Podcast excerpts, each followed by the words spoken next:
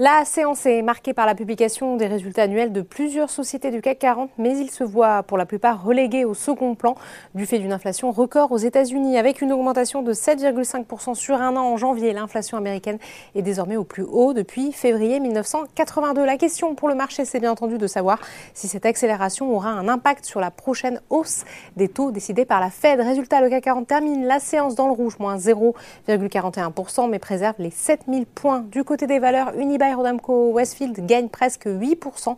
Le marché salue l'annonce de la foncière commerciale qui dit s'attendre à une amélioration de son résultat récurrent en 2022.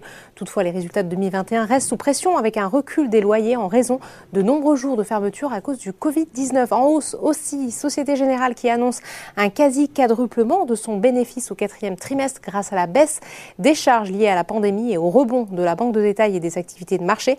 Le titre progresse de 3,24%. À l'inverse, malgré une croissance meilleure qu'attendue de ses ventes au quatrième trimestre, la marge d'exploitation et le bénéfice par action de L'Oréal déçoivent le consensus. Résultat, le titre recule de presque 2%.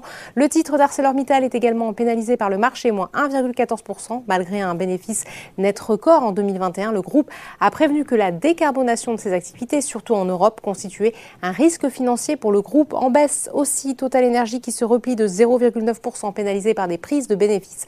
Le groupe affiche des résultats records au titre du quatrième trimestre 2021 grâce à la forte augmentation du prix des hydrocarbures. Côté baisse aussi, c'est Hermès ce soir qui est lanterne rouge du 40 moins 3,60% en raison de la tension sur les taux longs qui pénalisent le secteur. Et pour finir, un mot aussi sur le SBF 120 où Atos perd 4,5% après l'annonce d'une dépréciation d'actifs de 2,4 milliards d'euros. Voilà, c'est tout pour ce soir. N'oubliez pas, toute l'actualité économique et financière est sur Boursorama.